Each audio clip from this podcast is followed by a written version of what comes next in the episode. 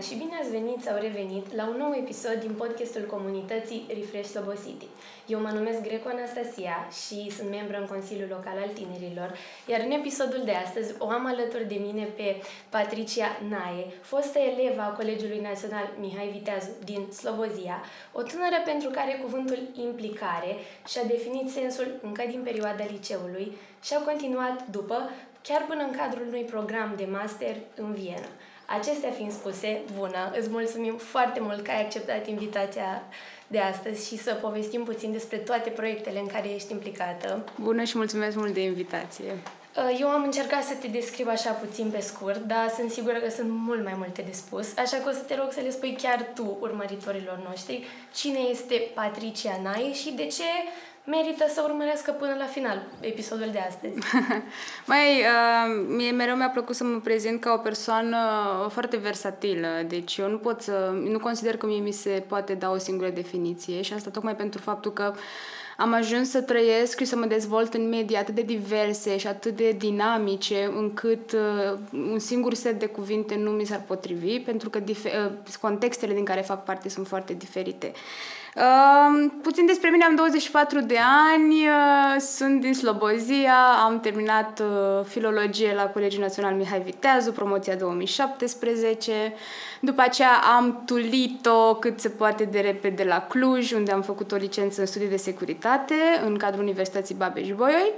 Iar după aceea m-am plictisit și de Cluj și am plecat la Viena, unde am obținut o bursă totală în cadrul Universității Centrale Europene din Viena și acolo, anul acesta, în iunie, am absolvit uh, un masterat în studii de naționalism.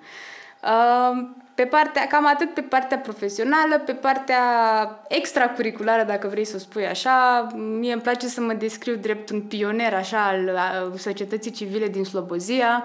Am fost uh, parte din primele generații ale Asociației Județene Sportul pentru Toți Ialomița, pe care am și coordonat-o timp de patru ani de zile cât am fost la liceu.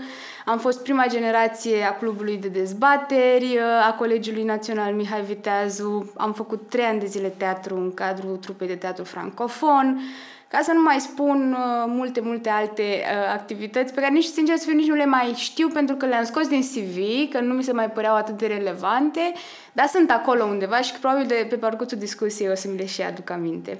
Ok, atunci sunt sigură că sunt foarte multe proiecte, așa că ca să nu uităm niciunul, să o luăm în ordine cronologică, o luăm de la început, din perioada liceului. Care a fost primul tău proiect? Primul meu proiect, uai, um, clasa 10 cred că eram și ăsta e un proiect pe partea de, de voluntariat. Deci eram membră în cadrul Asociației Județene Sportul pentru Toți Ialomița și am organizat atunci împreună cu echipa mea un proiect care s-a numit Cărțile Călătoare. Și proiectul respectiv consta în faptul că noi am început să uh, colectăm cărți Uh, care erau date drept donație, pe care noi după aceea le transportam în cadrul închisorilor de femei din diaspora. Deci în diaspora, în, deci în străinătate, oriunde erau femei românce în închisoare, noi transportam aceste cărți. Proiectul după aceea a fost preluat de Institutul Eudoxiu Hurmuzaki din uh, București, care face parte din cadrul Ministerului de Afaceri Externe și împreună cu ei am reușit să ducem proiectul de la un nivel local, la un nivel județean și mai apoi a fost preluat de ei și dus la nivel național. Deci asta e cam așa am început. Uh, da, și după aceea au continuat așa. Ai avut oricum un start puternic, adică mă așteptam la un proiect mai de început, mai mic, o să văd că ai început de la, de la primele proiecte. Și după proiectul ăsta ți s-a, cum să spun eu, a, a pasiunea aceasta pentru proiecte ți-a continuat, adică ai spus atunci, bun, eu sunt dispusă să-mi aloc, să-mi aloc mai mult din timpul meu astfel de proiecte și ai zis că vrei să te implici în mai multe? De la primul proiect? Da, da. Cred că de atunci eram workaholică, știi? Și nu mi-am dat seama, am zis-o, am pus-o pe faptul că, măi, am prea multă energie și la școală mă plictisesc și drept urmare trebuie să fac ceva. Dar da, bine, eu din totdeauna, dacă stau să mă gândesc, mergeam și vara tot timpul, nu eram niciodată acasă, adică la mine nu există conceptul de timp liber să nu faci nimic. Mi da. se pare că e un timp pierdut. Poate câteodată asta e o gândire greșită, dar la mine cel puțin încă merge cât sunt tânără. Da. Uh, și am început așa, într-un punct, am ajuns până în punctul în care eram clasa 12 și trebuia să dau bacalaureatul și ai mei atunci mi-au spus, băi, trebuie să renunți la o activitate că trebuie să te pregătești pentru bacalaureat. Eu eram atunci în trupa de teatru, eram uh, în clubul de dezbateri, eram în uh, ONG la voluntariat, făceam și școala de șofer și Cambridge, toate ca da. și bacul, toate acolo una peste alta. Și a mie mi-au spus, trebuie să renunț la ceva. Și uh, ce am făcut este că le-am spus că am renunțat la voluntariat, dar eu mă duceam pe ascuns la voluntariat. Adică nici atunci n-am reușit să renunț la ceva. Întotdeauna mi-a plăcut așa să am un schedule sau un program super încărcat. Deci o persoană foarte productivă. E chiar o inspirație pentru mulți tineri din ziua de azi care ar minți că se duc altundeva, cine știe pe unde ar minți pe părinților, dar nu la voluntaria. Cred că ăsta ar fi ultimul loc unde ar minți că se duc. Și vreau să te întreb, cum ai avut timp de toate, adică cum ți-ai manageruit timpul? Ai avut timp, nu știu, și de partea socială, de socializare în liceu, de, nu știu, prieteni, petrecere, adică cum ți-ai manageruit toate astea și școala cu notele și activitățile, pentru că mie una mi se pare foarte greu.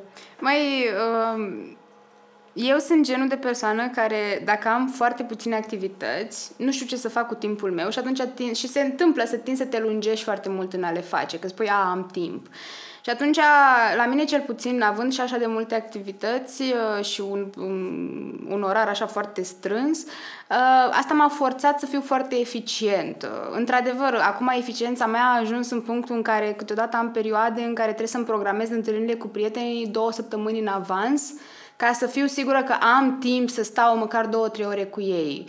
Uh, care pentru 24 de ani, sincer să fiu, nu e întotdeauna ok, chiar, chiar ar trebui să las un pic mai mult timp, dar știi cum e, eu sunt pe principiu, dacă ai oportunitate, ia-o și după aceea te descurci încă cât ai energie. Dar, în principiu, e foarte important când vine vorba de gestionarea timpului să fii foarte organizat și să ți le scrii pe hârtie. Adică, de genul, eu și din totdeauna am avut partea asta de, băi, am o agendă și îmi scriu.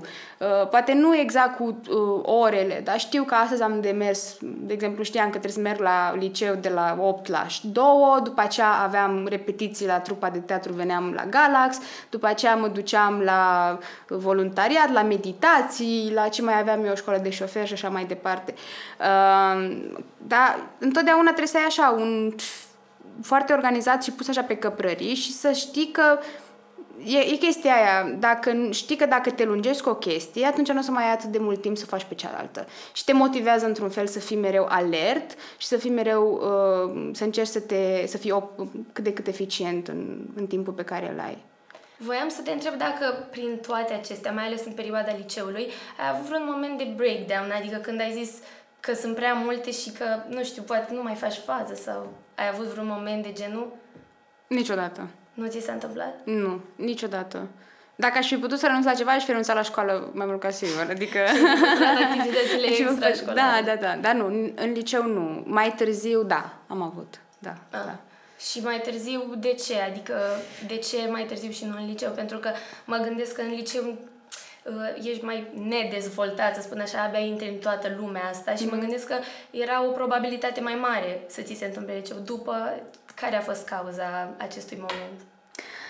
Um, cred că uh, răspunsul pentru chestia asta la mine cel puțin este că în liceu le făceam din plăcere, în timp ce acum, și o să-ți dau și un exemplu unde mi s-a întâmplat să zic că e prea mult, în timp ce acum încă le fac din plăcere, dar câteodată nu putem, suntem obligați și avem responsabilitatea, responsabilitatea să facem și chestii care sunt poate redundante sau care sunt un pic uh, uh, nu chiar pe placul nostru, să spun așa. Uh, și atunci când nu mai faci totul doar din plăcere și nu mai entuziasmul ăla și îl faci din obligație sau pentru că ești responsabil, intervine oboseala, intervine rutina aia plictisitoare și la un moment dat uh, ți se ia Uh, și uite, de exemplu, în ultimul meu an la CU, uh, am, uh, am fost implicată, și eu sunt un pic nebună, am fost implicată în 10 proiecte în același timp, Astea și scrierea dizertației mele și examenele de sfârșit de semestru pentru trei semestre avem noi la CU, pentru fiecare semestru paper-uri de scris și așa mai departe. Deci un om considerat nebun, workaholic. Uh, Uh, proiecte care au, aveau o continuitate deja de un an sau altele și mai vechi cu care veneam din România sau altele pe care doar le luasem și doar atunci se dezvoltau, deci necesitau o atenție mult mai mare. Și uh, Mă uitam, aveam, acum am, am, am știi cum e, mai lucrez analog, deja sunt digital uh, și aveam agenda uh, toată pusă într-un, pe, pe laptop și mă uitam la laptop și am observat că într-o săptămână nu aveam pentru mine decât două ore. Și nu era niciun fel de întâlnire în săptămâna respectivă cu prietenii mei, erau numai întâlniri pentru proiectele respective, uh, timp să-mi scriu teza, timp să vorbesc cu coordonatoarea mea și așa mai departe. Și am zis, măi, nu mai pot nu e ok. Și ai făcut ceva în acest sens? Da. Sau... Am delegat. Pentru că, din punctul meu de vedere, un lider adevărat știe să delege. Și am delegat uh, în trei din proiectele mele membrilor din, echipele, din echipa respectivă și mi-am făcut uh, în așa fel încât aveam de atunci în fiecare săptămână o zi liberă pentru mine. Știi, deci, un pic... Ceva uh, progres măcar de la progres ore, a fost, zi, da, da. A fost, da. Dar am avut acum și mi s-a, am ajuns într-un burnout, am ajuns într-un punct în care eram atât de obosită încât nu mai puteam nici să dorm, nu mă puteam, mă trezeam foarte greu, nu mai aveam niciun fel de vlag, adică și dacă voi aveam timp să ies în oraș să socializez, aș fi preferat să stau acasă, da. doar să mă odihnesc. Voiam să te mai întreb care a fost motivația ta principală, pentru că e clar că ai nevoie, nu știu, așa de o baterie să faci toate chestiile astea și consider că ba- bateria aia, într-un fel, la un nivel psihologic, e ceva, o, motiva- o motivație internă. Care a fost motivația ta sau gândul care te-a făcut să continui, pentru că trebuie să existe acolo? Um, toate proiectele în care, pe care eu le-am făcut și pe care încă le, le, le fac în momentul de față au la bază o valoare. Și valoarea respectivă este a ne ajuta, a ajuta pe cei de lângă noi.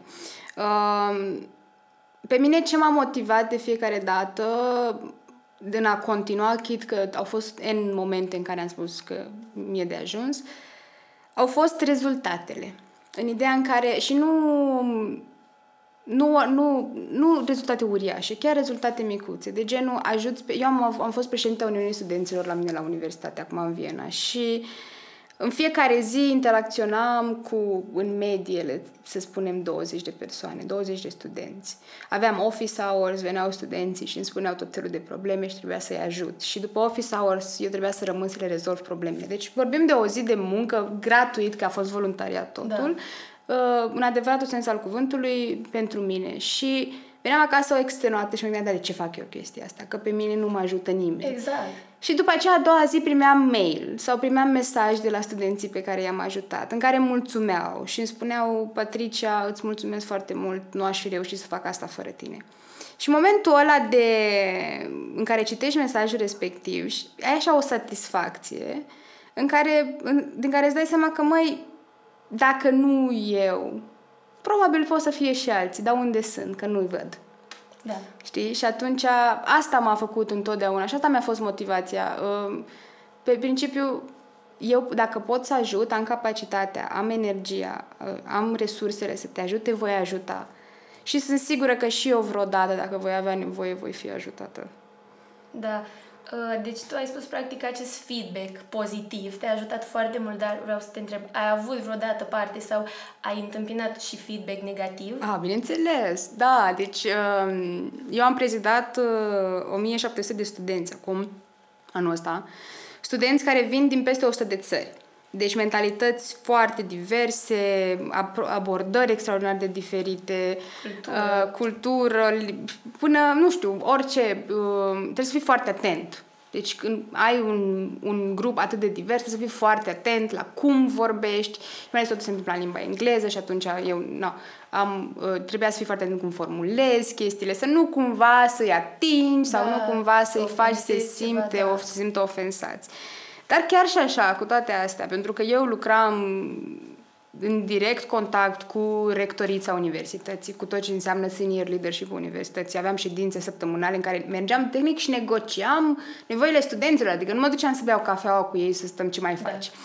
Da. Uh, dar de foarte multe ori, deci, doamne, mi-am luat comentarii de genul și îmi veneau direct pe WhatsApp, ești autoritariană, ești populistă, ești spionul administrației, că echipa ta nu face nimic, că nu sunteți transparenți, că nu știu ce, pentru că uh, studenții au, vor, ca se simt îndreptățiți, să aibă totul așa. Da. Însă lucrurile nu se întâmplă chiar așa E ca într-un stat, știi? Un proces decizional și o negociere durează mai mult decât 5 minute și după aceea implementarea deciziilor durează mult mai mult decât o zi. Uh, pentru că e un lanț și studenții, nu toți, dar ca întotdeauna acea minoritate da. mai vocală, care e mereu în opoziție, bineînțeles că atacă. Dar uh, știi cum e, aceste comentarii uh, care, na, răutăcioase, invidioase, nefondate din punctul meu de vedere, erau șterse cu buretele destul de rapid pentru că nu, suportul pe care sau susținerea pe care o aveam din partea majorității studenților mi era de ajuns. Să pot, ca, să pot eu ca eu ce am făcut, am, tehnic am amplificat vocea lor, asta e tot ce am făcut, adică să pot să amplific cum trebuie vocea lor. Deci ai avut o atitudine strict indiferentă față de acest feedback și nu... A, bine, m-a durât, bineînțeles că m-a durât, adică am plâns, dar de ce mi se întâmplă mie chestia asta, dar de ce îmi spui asta, Doamne, dacă mă poți numi așa. Dar... E bine că ai avut puterea să continui, pentru că cred că regretai după dacă renunțai sau dacă te lăsai Bineînțeles, afectat. Da.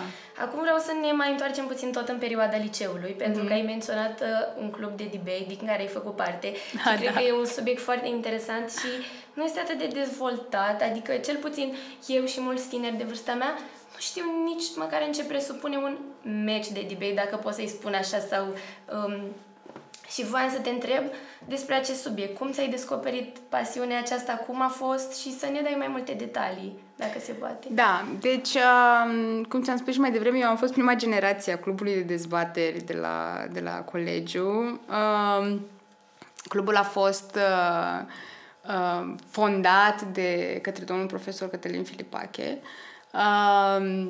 a fost, el ținea, dumnealui ținea și un o, un curs propriu-zis, un opțional de dezbateri uh, în care și în cadrul opționalului s-a dezvoltat acest, uh, acest club. Uh, dezbaterile sunt, sunt un sport. Putem să-l numim un sport. E un sport prin care tu, dezbaterile sunt un sport prin care tu îți practici valorile tale ca cetățean, prin care tu demonstrezi ce înseamnă democrația. Pentru că democrația înseamnă și se poate uh, fra- uh, rezuma foarte bine în fraza asta în engleză, let's agree to disagree. Adică dăm voie să, te, să nu fiu de acord cu tine. Uh, așa e și în dezbateri. Dezbaterile sunt un, spo- e un, uh, sunt un sport uh, critic. Îți dezvoltă foarte mult gândirea critică. Pentru că ce se întâmplă este că tu, împreună cu echipa ta, ești pus la poli opuși ai o moțiune, se joacă o moțiune. O moțiune este ceva și noi ne imaginăm că suntem parlamentul sau guvernul unui stat. Acest parlament sau acest guvern crede că câinii sunt mai mișto decât pisicile de exemplu. Da. Și tu ești pus la doi poli opuși. Și atunci tu, să spunem că ești un fan avid al câinilor, dar trebuie să spui că pisicile sunt mai mișto.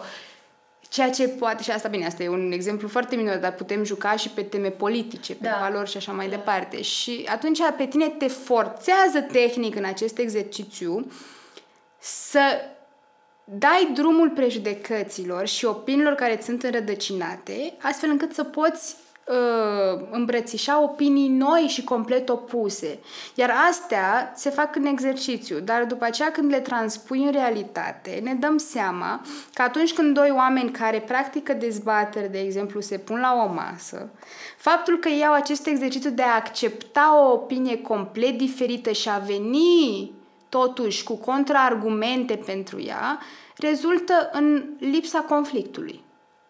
Pentru că nu mai există acea barieră de dacă tu nu ești de acord cu mine, atunci nu mai avem ce discuta și doar eu am dreptate, dar există deja o discuție în două persoane în care vedem că, ok, eu am punctul meu de vedere pe care știu să mi-l susțin într-un mod argumentat, critic, și tu ai punctul tău de vedere, care este complet diferit de al meu, pe care la rândul tău îl susțin într-un mod argumentat și critic. Uh, asta înseamnă dezbaterea. Uh, pentru mine, mie mi se pare un exercițiu extraordinar, fenomenal, care după aceea, dacă îl stăpânești, îl poți, îl transpui în toate sferele vieții tale începând de la cum scrii, la cum vorbești, la cum gândești, la faptul că îți pui întrebări întotdeauna. Uh, iar clubul de dezbateri de la colegiu face chestia asta. Ia că eu l-am început când eram clasa a 10 sau a 11 cred că eram. Deci aveam a 11 3 ani cu 2 ani 5 și cu 2 7 ani. Deci are 7 ani clubul de dezbateri. Uh, deja vorbim de multe generații care au terminat. Uh, generații foarte bune care au ajuns și la faza națională a Olimpiadei de dezbateri și de retorică și argumentare. Uh, se face în, în cadrul clubului, clubului de dezbateri de aici, se practică un stil de dezbateri care se numește Word Schools.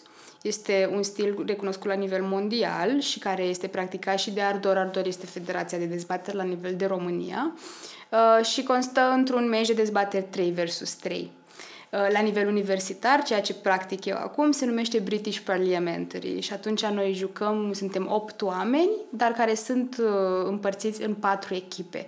Ai două guverne și două opoziții, câte doi oameni. E un pic mai complicat și acolo deja se uită foarte bine juriul la, la argumentare nivel, da. și la critică.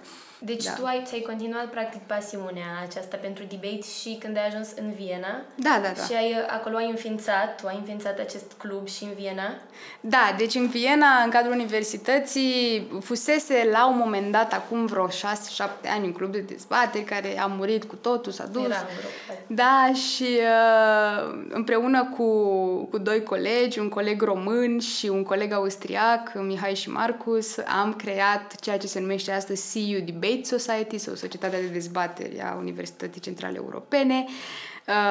Acum am plinit 2 uh, ani de zile și chiar săptămâna asta, în două zile, voi pleca la Budapesta, unde vom organiza un um, bootcamp de, va- de 4 zile cu studenți din 15 țări 40 de participanți care vor sta timp de 4 zile împreună și vor avea workshop-uri pe, de, pe, 3, uh, pe 4 stiluri diferite de dezbateri și dezbateri, bineînțeles, meciuri de dezbateri non-stop, de dimineață până seara.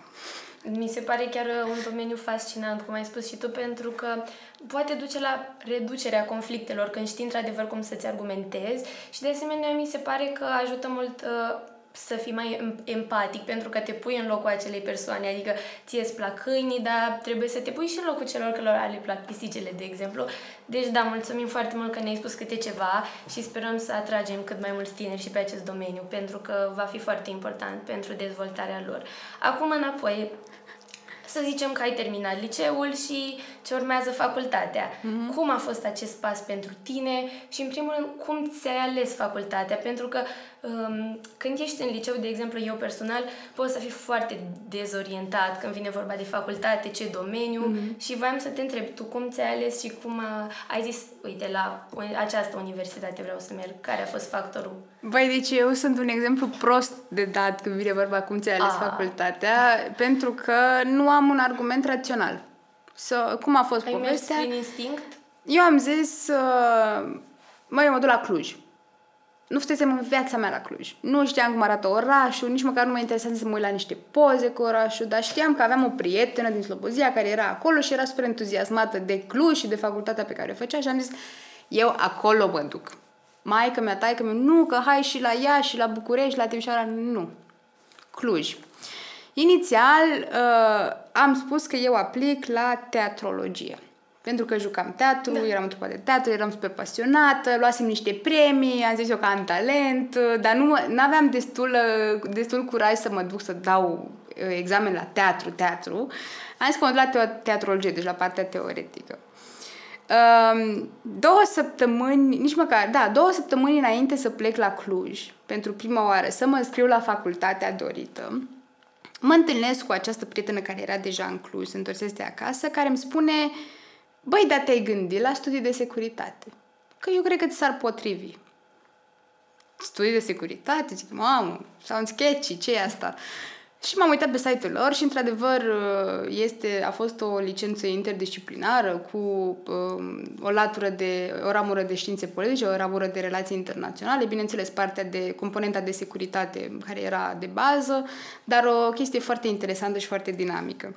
Și am zis, băi, sună mișto. Aici mă duc. Mă duc la studii de securitate. M-am dus la Emilia, am zis, nu mai dau la teatrologie, mă duc la studii de securitate. Și m-am dus la Cluj, mai că mi-am tot stresat că nu, dacă tot te duci la Cluj, aplică la mai multe facultăți, că dacă nu intri, dacă... Eu aveam o medie în bac de 90, deci nu mi se cred părea, se nu cred că se punea problema. Da. Uh, și nu, m-am dus, mi-am depus dosarul doar la studii de securitate și am intrat prima și am terminat, deci... nu prima, dar printre primii. Uh, dar da, aia, am simțit. La fel a fost și cu CEU. Am simțit că eu acolo trebuie să mă duc. Uh, nu e un uh, motiv rațional în spatele deciziei mele, de-aia spun că nu sunt neapărat un exemplu bun, dar ce pot să vă recomand este să fiți foarte atenți la semnele pe care vi le dă viața din momentul respectiv. Să zicem că, ok, ești la liceu și oricum toată lumea stă pe Instagram, Facebook și așa mai departe, Twitter. Uită-te cu atenție la ce te oprești să citești care sunt uh, domeniile care te interesează.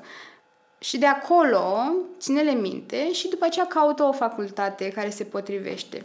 Însă ce trebuie să, ce nu știu elevii de liceu și mi se pare că ăsta e un adevăr dur, dar care trebuie știut, este că facultatea, în special dacă termini, să zicem, un profil de uman, din păcate, cum am făcut-o și eu, nu-ți garantează un job în domeniu și licența în special nu-ți garantează un job în domeniu, pentru că licența este un program de învățământ superior care este de formare.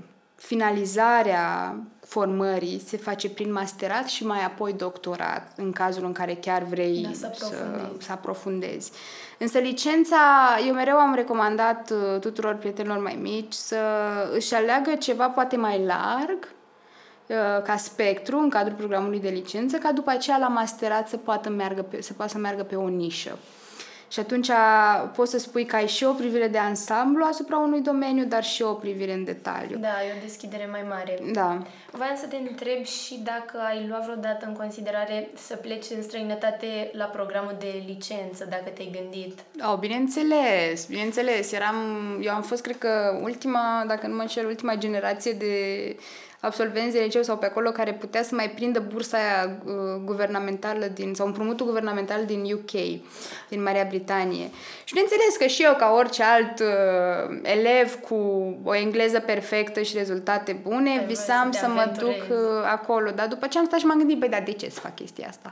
Adică, de ce să mă... Nu că n-aș putea să fac, să fac față, dar de ce să mă chinui? Și ideea că după aceea toată viața sau o bună parte din viața mea va trebui să plătesc un împrumut pentru studiile mele, chit că, din câte am înțeles, nu-l plătești propriu-zis, deci, da, de ce să fac chestia asta? Când sunt sigură că învățământul românesc uh, mă poate pregăti îndeajuns de bine dacă vreau eu ca după aceea să plec.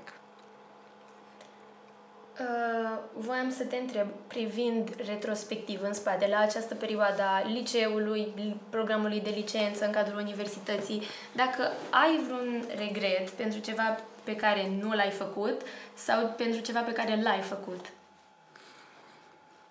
Mm, băi, eu niciodată nu regret ceea ce fac. Și nici lucrurile pe care nu le fac nu prea le regret, pentru că dacă nu le-am făcut, înseamnă că a fost un motiv foarte important acolo pentru care nu s-au întâmplat. Uh, măi, regret... Uh, cred că regret că nu nu am continuat uh, în, uh, în perioada de licență cu dezbaterile.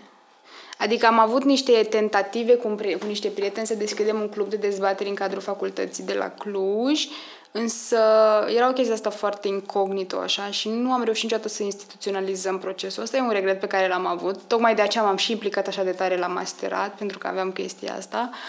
Uh, și ce mai regret este că am avut oportunitatea să continui cu teatru la Cluj ca hobby. Da. Chiar și găsisem o, găsisem o trupă de teatru independentă și am mers, uh, am intrat în echipă, am avut preselecții și așa mai departe. Dar pe parcurs m-am implicat în alte chestii și am dat la o parte.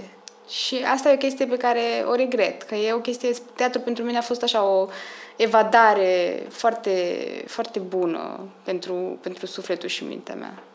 Da. Dar rest nu regret nimic. Și acum să continuăm povestea asta. Au trecut ani, ai terminat licența și acum ai decis să depășești și granițele țării și să mergi la facultatea Central European University mm-hmm. în, în Viena. Mm-hmm. Cum a fost acest prag, cum a fost mutarea, dacă poți să ne povestești puțin? Ai groaznic, deci groaznic. Deci am vrut să nu mi-am imaginat că îmi va fi așa de greu. Uh, ce am făcut eu ca să văd dacă sunt pregătită să plec în străinătate, știi, am vrut să mă testez. Am plecat uh, într-un Erasmus timp de șase luni în Polonia, uh, în al treilea an de, uh, de licență. Și în Polonia, la început a fost frumos, a fost drăguț, dar Polonia este o țară foarte rece iarna și e foarte gri totul, un pic depresiv așa și la un moment dat, chiar mi-aduc aminte că am sunat-o pe coordonatoarea mea de la licență, care după aceea mi-a fost și coordonatoare la masterat uh, la CIU, uh, și spuneam, eu nu mai plec în străinătate. Eu nu mai aplic, nu, eu rămân la Cluj, aici cu prietenii mei, unde e frumos, mie nu trebuie aici pentru străini. Și uh, bineînțeles că prof a zis ea over my dead body, știi? și am zis ok, ok then, hai să ne mai gândim. M-a, m-a convins, mi-a explicat că băi, nu e, uh, nu e chiar așa de rău. Și aveam atunci, mă pregăteam să aplic la mai multe chestii, deci nu doar la CU, voiam să aplic și la Graduate Institute of Geneva uh, și mai, nu mai știu unde mai era, mai era IVM-ul din, uh, din Viena, deci mai multe uh, institute de Graduate Studies sau universități. Și am spus profei mele, bun, mă duc în străinătate, dar eu nu mă duc decât la CU. Ok, fair enough. Uh, dar la ce programe vrei să aplici pe aceea? Că ai, ai oportunitatea să aplici la mai multe programe de master. Zic, nu, nu, la asta, la Nationalism Studies. Vreau să spun că am fost admis la Nationalism Studies și asta se întâmpla prin aprilie, deja era pandemie când eu am aflat. Um, eu nu știam, maică mea știa mai multe despre CEU și despre programele de masterat decât știam eu. Deci eu m-am dus undeva, nici nu știam care e toată faza cu George Soros, cu toate controvers, controversele, cu CU ca universitate exilată și care a trebuit să plece din Ungaria în Viena, nimic nu știam. Maica mea știa tot, pentru că pe mine nici nu mă interesa. Eu știam că mă duc la Viena, nu știam neapărat unde mă duc. Între timp m-am trezit și eu la realitate și am zis, ok, hai că trebuie să aflu și eu ce se întâmplă. Și am ajuns la Viena și uh, foarte entuziasmată de felul meu, la la la, dar uh, nu mi-a plăcut. La început nu mi-a plăcut, era plictisitor, era prea multă teorie, eu nu eram obișnuită, eu aveam o viață foarte dinamică, aveam deja și la Cluj îmi construisem un grup social și un anumit standing social, să-l numesc așa, pentru că și acolo eram foarte implicată. Și am ajuns apoi la Viena, unde nu eram nimeni. Da? Eram o da, româncă... Trebuie să o iei din nou de la zero, adică da. nu se mai lua în considerare toată munca, nimeni nu mai știa exact da. ce făcusei și ai, ai luat-o din nou de la zero. Da, exact. Adică nivelul meu de înalt, atât de înalt de engleză cum era preceput în România, acolo era it's just basic English, avem nativi. Sau avem oameni care vorbesc engleza ca o a doua limbă, care o vorbesc mult mai uh, elevat decât o vorbești tu. Uh, toate cunoștințele mele pe partea de tot ce înseamnă dezvoltare de proiecte, community engagement, lucrat cu tineretul și așa mai departe, nu aveau relevanță. Pentru că pe ei nu interesa. Pe ei interesa ca eu să pot să am o gândire critică, aplicată pe anumite texte teoretice și pe acestea pe care să le dezbatem și să lucrăm cu concepte teoretice și așa mai departe. Nu înțelegeam nimic. Eram unde am ajuns. Trebuia să merg la bibliotecă. Eram eu la bibliotecă. Eu n-am fost niciodată la bibliotecă și tu vrei să merg la bibliotecă. Ok. Uh, am vrut să mă retrag de două ori. M-am întors în România în noiembrie. A fost un atac terorist în Viena la începutul lui noiembrie și după aceea, la trei zile după atac, am plecat. Am zis, eu nu mai stau aici. Asta a fost chiar ultima. Eu mă duc acasă la mama. Și m-am dus acasă la mama și am stat uh, în România din noiembrie până în ianuarie. Și am gândit-o foarte mult și am zis, nu, rămân. Și bine am făcut. Că ușor, ușor mi-am dat seama că CEO nu e doar despre cele 400 de pagini pe care le aveam de citit săptămânal sau despre dezbaterile teoretice sau despre cerințele la nivel înalt pe care le au. SIU e despre o comunitate de oameni din peste 100 de țări, e vorba de, e despre diversitate, e despre proiecte, e despre student engagement, e despre comunitate în sine studențească care era încă în formare pentru că noi doar ce ne mutasem în Viena și doar ce reveneam un pic la normalitate după COVID și ne întorceam fizic la cursuri. Și am prins oportunitatea, am intrat, am candidat, am fost uh, votată și am intrat în Uniunea Studenților. Uh, inițial am fost vicepreședinte, după aceea am devenit președintele Uniunii Studenților uh, și a fost cel mai activ, dar cel mai frumos an din viața mea, care mi-a, și care, încă o dată, mi-a, mi-a făcut să înțeleg că, băi, ceea ce vedem noi e face value. Dar ceea ce contează e ceea ce e în spatele oglinzii. Și atunci, la fel și cu orice un fel de universitate sau nou început, la început poate fi greu și aici voiam să ajung și poate fi uh, de neînțeles și poate te face să te simți pierdut, speriat și că vrei să renunți. Dar dacă înveți să nu mai iei totul așa la face value și să te uiți un pic în ansamblu și să te uiți un pic în spatele pereților înalți, o să vezi că e ca acasă. Și că tu ești, de fapt, cel care își pune pereți și cel care își pune uh, ziduri în jurul tău. Mulțumim foarte mult pentru toată această lecție.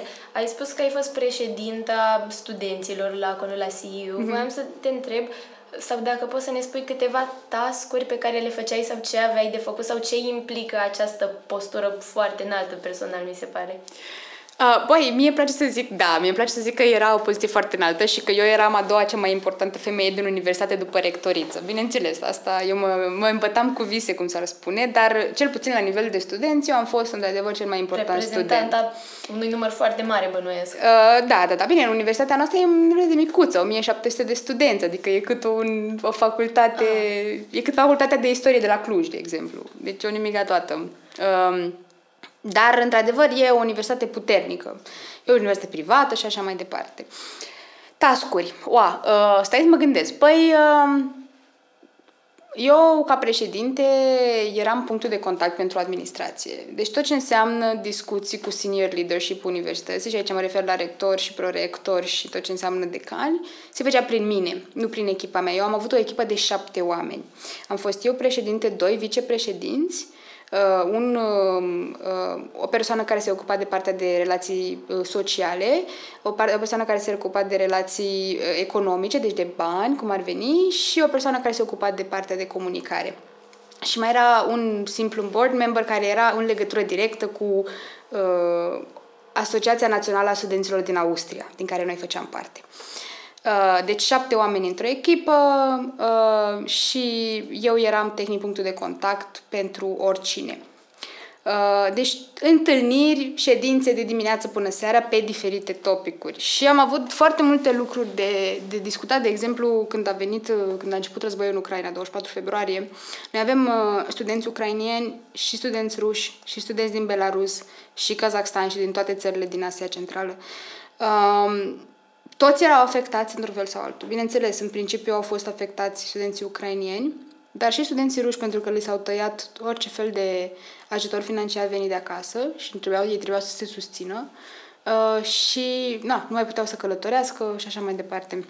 Și atunci ce am făcut a fost că a trebuit, a fost o perioadă foarte intensă de o lună de zile în care în fiecare zi negociam cu administrația să facem tot felul de inițiative sau schimbări uh, în universitate pentru situația asta. Ce s-a întâmplat este că noi am creat, am reușit să creăm un uh, emergency fund, deci un fond ăsta de urgență de 120.000 de euro pentru studenții noștri, unde, la care au putut aplica uh, oricare din studenții afectați de război. Am reușit să le extindem orice înseamnă deadline-uri, predări și așa mai departe. Am reușit să le uh, acoperim tot ce înseamnă taxă de, finanț- taxă de școlarizare și bursă pentru anul ăsta universitar care vine, pentru studenții care încă continuau. Uh, deci, au vorba de foarte mulți bani pe care am reușit noi, tehnic, noi ca studenți, ne-am cotizat numai cu 20.000 de euro, atât, nu mai mult, din bugetul nostru, dar a trebuit să împingem de la spate foarte mult și să negociem, să facem lobby ca oamenii să dea banii ăștia. Am, pe de altă parte, am organizat și un donation drive pe care l-am coordonat. Cu 300 de voluntari am avut la donation drive.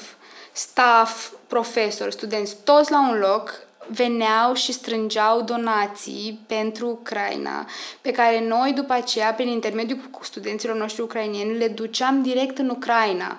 Deci asta totul se întâmplă în prima lună de război. Am reușit să construim niște lanțuri de transport prin niște biserici ucrainene, astfel încât să fim siguri că uh, donațiile, și aici la donații noi luam, donam medicamente, uh, mâncare sub formă de mâncare rece, conserve, uh, haine n-am niciodată, sau tot felul de pentru pampers sau mâncare pentru animale de companie și așa mai departe.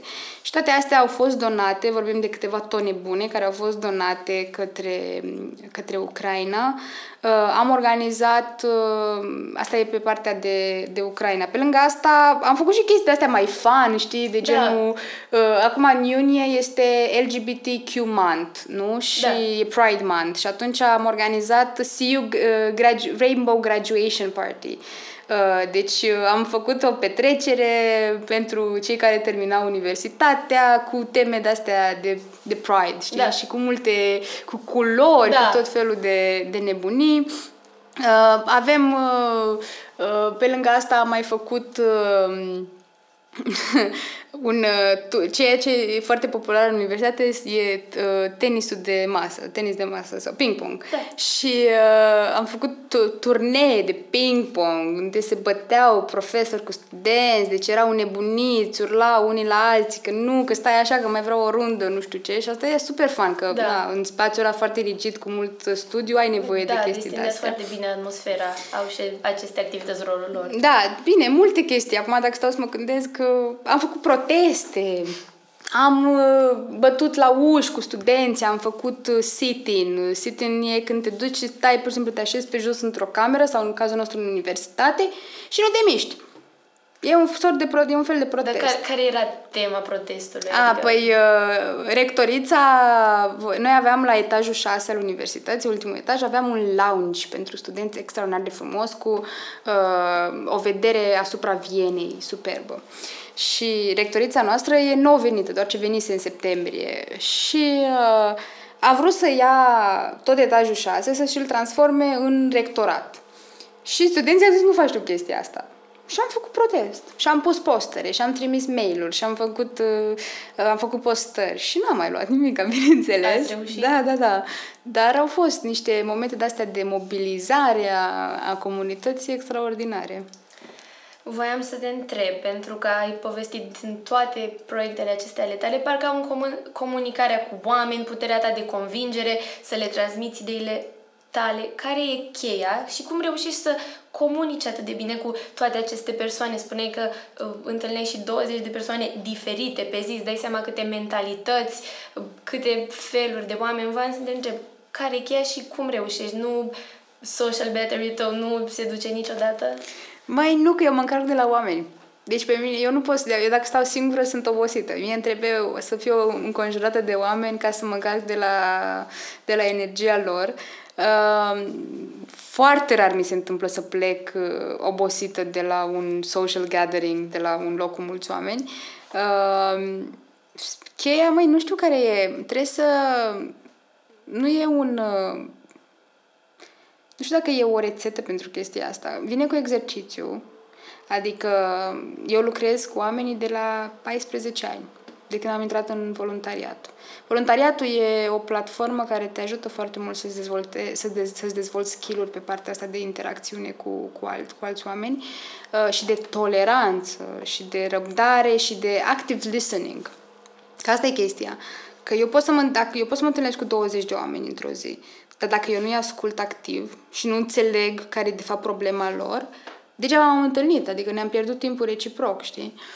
Și cred că toată experiența pe care o am din voluntariat și fac voluntariat de la 14 ani, deci de 10 ani deja, uh, am adus în punctul ăsta, știi? Și mie îmi place să zic că sunt un born leader, știi? Da, adică... deci este și născut și experiență. Da, mie, da, eu așa, cel puțin, mie, eu știu, eu mă laud. Eu zic, eu mereu am avut chestia asta, uh, că oamenii care nu se laudă, uh, nu se laudă pentru că n-au cu ce. Sau le e frică să se laude. Da, adică și fake it till you make it. Da, exact. Știi? Adică poate nu ești încrezător în tine în tot timpul, dar atât de mult contează cum te poziționezi tu într-o cameră și cum uh, radiezi în camera respectivă, știi? Că poți să fii poți să fii un laser, așa, sau poți să fii un far. Și dacă ești far, tu radiezi peste tot, știi? Și e important, pentru că dacă tu radiezi peste tot, atunci toată lumea îți ia un pic din energia ta, dar și tu te încaji în energia lor. Și e sigur că chiar inclus pe toată lumea. Și asta ține de leadership și asta ține de felul în care tu te vezi pe tine și te, te portretizezi pe tine într-o cameră plină cu oameni și tu, la rândul tău, cum te vezi pe tine într-o societate și într-un grup. Cum vrei să fii? Cine vrei să fii? Cred că dacă ai, deci stai un pic cu tine și te gândești la mindset-ul ăsta, cum vrei să ți-l formezi, atunci și îl pui și în aplicare, atunci ți se schimbă și perspectiva și felul în care chiar te raportezi la oamenii din jurul tău, știi? Și atunci nu mai ești obosit. Poți să stai și cu 50 de oameni într-o zi, că nu ești obosit. Și i-ai pe toți. Depinde și de persoană, adică cum mai descris tu, se vede că ai fost un born leader și ai știut de la început să iei deciziile și cum să te prezinți în fața oamenilor, pentru că contează cum te prezinți ca să știi cum o să te perceapă ei. Da. Acum uh, să vorbim și despre Guvernul României. Știu că ai fost intern în Guvernul da, României da. și ai făcut niște ghiduri pentru voluntari. Da, deci ghidurile pentru voluntari le făceam când lucram, uh, eram deja eram la Cluj când făceam asta, era început de pandemie 2020 Uh, și uh, lucram pentru Centrul Național de Resurse pentru Voluntariat de la Cluj, Provobis. Și ce am făcut noi, am dezvoltat uh, niște ghiduri de, pentru voluntari în timp de COVID. Pentru că atunci era... Ce pot să facă da, ei? Da, adică e... să se înscrie? Nu, era începuse chestia asta că toți voiau să devină voluntari, să te ajute, să ajute oamenii care erau în carantină la început, să ducă alimente și așa mai departe. Dar era un haos total. Și ce se întâmpla era că voluntarii, pentru că nu aveau un protocol în spate, ajungeau și se îmbolnăvească. Și atunci noi am creat niște ghiduri în care le spuneam clar cum să facă chestia asta. Adică ce, cum să se protejeze mai întâi pe ei, ca după aceea să-i protejeze pe ceilalți, cum să ajute, cum să se implice, că fiecare organizație de voluntariat avea voluntarii lor, dar problema era cum motivez voluntarii, cum lucrez cu ei și cum îi protejez. Și se mai, mai era și problema, era o criză la nivel de voluntariat, pentru că uh, voluntariatul însemna proiecte foarte multe, adică interacțiune umană și noi vorbim de o perioadă în care noi nu mai aveam voie să interacționăm unii cu alții și atunci noi ce am făcut, datorită unor parteneri pe care le aveam, îi aveam pe partea de voluntariat din Israel am, și care sunt foarte buni pe ceea ce se numește voluntariat digital, Uh, am implementat și niște ghiduri pe partea asta. Ce să facem cu voluntarii noștri când uh, nu mai au ce face? Și cum îi ținem activi? Deci asta era la Provobis. După aceea eu am plecat la Viena și anul trecut uh, am fost internă, într-adevăr, la Guvernul României. Am lucrat uh, pentru doamna consilier, consilier de stat Mădălina Turza, uh, care lucra atunci în, în cadrul Secretariatului General al Guvernului și am dezvoltat alături de echipa ei programul național din grijă pentru copii, s-a numit, Uh, care este un program care a vizat, uh, a avut două componente și a vizat uh, prevenirea și rezolvarea efectelor pe care copiii le resimt în pandemie și avea două componente. Avea componenta psihologică și aici a însemnat că noi am reușit să dezvoltăm un program prin care copiii pot fi accesa cu ajutorul părinților consiliere gratuită la psiholog, ședințe gratuite la psiholog, pentru că vorbim de, nu știu, depresii sau schimbări de stare ale copiilor în timpul pandemiei și a mai fost componenta de, seg- de securitate, de siguranță, în care am lucrat împreună cu, asta a fost un proiect inter, uh, interministerial, am lucrat împreună cu uh, uh, Ministerul de Afaceri Interne pe partea asta și am dezvoltat uh, un număr de urgență 119, care este numărul de urgență al copiilor, unde copiii pot suna în cazul în care sunt victime, victime sau asistă la violență domestică sau la orice fel de, de abuz. Uh, a fost un două luni de zile foarte intense în care am cunoscut o latură a României neștiută, în care noi, noi poate noi n-am văzut cât de mult sunt de fapt afectați copiii de această pandemie și de faptul că sunt închiși în casă și de faptul că părinții lor își pierd joburile și așa mai departe. Și să conștientizezi chestia asta tu ca un proaspăt adult care a ieșit din copilărie să-ți dai seama, băi, ce norocoși suntem noi și cum putem, iată, să ajutăm, a fost așa foarte empowering, a fost foarte... A avut o însemnătate foarte mare pentru mine proiectul ăsta și mă bucur enorm că a trecut și că acum e implementat. Și sper să ajute cât mai mulți copii din România. Foarte frumos. Uh, am vorbit de trecut, dar acum hai să ne axăm pe prezent și pe viitor. Ce faci acum, cu ce te ocupi și ce planuri de viitor mai ai, ce mai vrei să bifezi pe listă? um, deci acum uh, ce fac eu este că um, colab- eu colaborez cu Open Society University Network, care este un consorțiu la nivel mondial de universități, uh, universități americane. Um, care sunt peste tot prin lume. Deci uh, am uh, și ce fac eu acolo? Eu dezvolt fellowship-uri. Un fellowship e un program de ăsta de formare pentru studenți. Uh, eu am dezvoltat acum împreună cu Uh, colega mea de la Bard College New York, um, un fellowship pe guvernanță studențească. Și ce face este că noi avem o echipă de 20 de studenți de peste tot din lume, începând cu Viena, America și mergem la Bangladesh, Vietnam, Taiwan, Palestina, uh, Ghana, Nigeria și Bulgaria, uh, nici nu mai știu să zic, uh, Kyrgyzstan și lista poate să continuă, să continue, pe care noi, timp de un an de zile, îi formăm să fie lideri. Și le punem la dispoziție cursuri cu specialiști pe, începând de la uh, ce înseamnă guvernanță studențească, la negociere, mediere, public speaking, uh, cum, să, cum să fii persuasiv și așa mai departe, scuze, și le dăm și bani. Le dăm granturi, microgranturi pe, la care, pe care ei le pot accesa și cu ajutorul cărora ei pot să creeze proiecte de impact în universitatea lor. Deci cu asta mă ocup eu acum, tehnic cresc mici lideri, care sper să ajungă mari.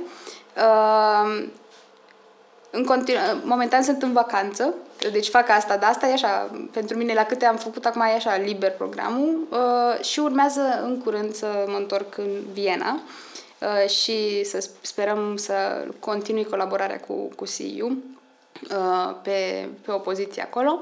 Uh, fingers crossed uh, se, se întâmplă. Îți ținem pumnii cu toții, și în viitor planul este să uh, să continui pe partea asta de de formare și de consiliere. Eu fac și, deci eu tehnic și acum fac consultanță pentru acești tineri, deci îmi, pla- îmi place foarte mult chestia asta, dar mi se pare că doar pentru moment e ok. Eu am stat eu foarte mult in the limelight, știi, dar acum e momentul să mă dau în spate, dar va veni și momentul când o să mă întorc în față. Când va fi ăla, nu știu, cum va fi, vom vedea.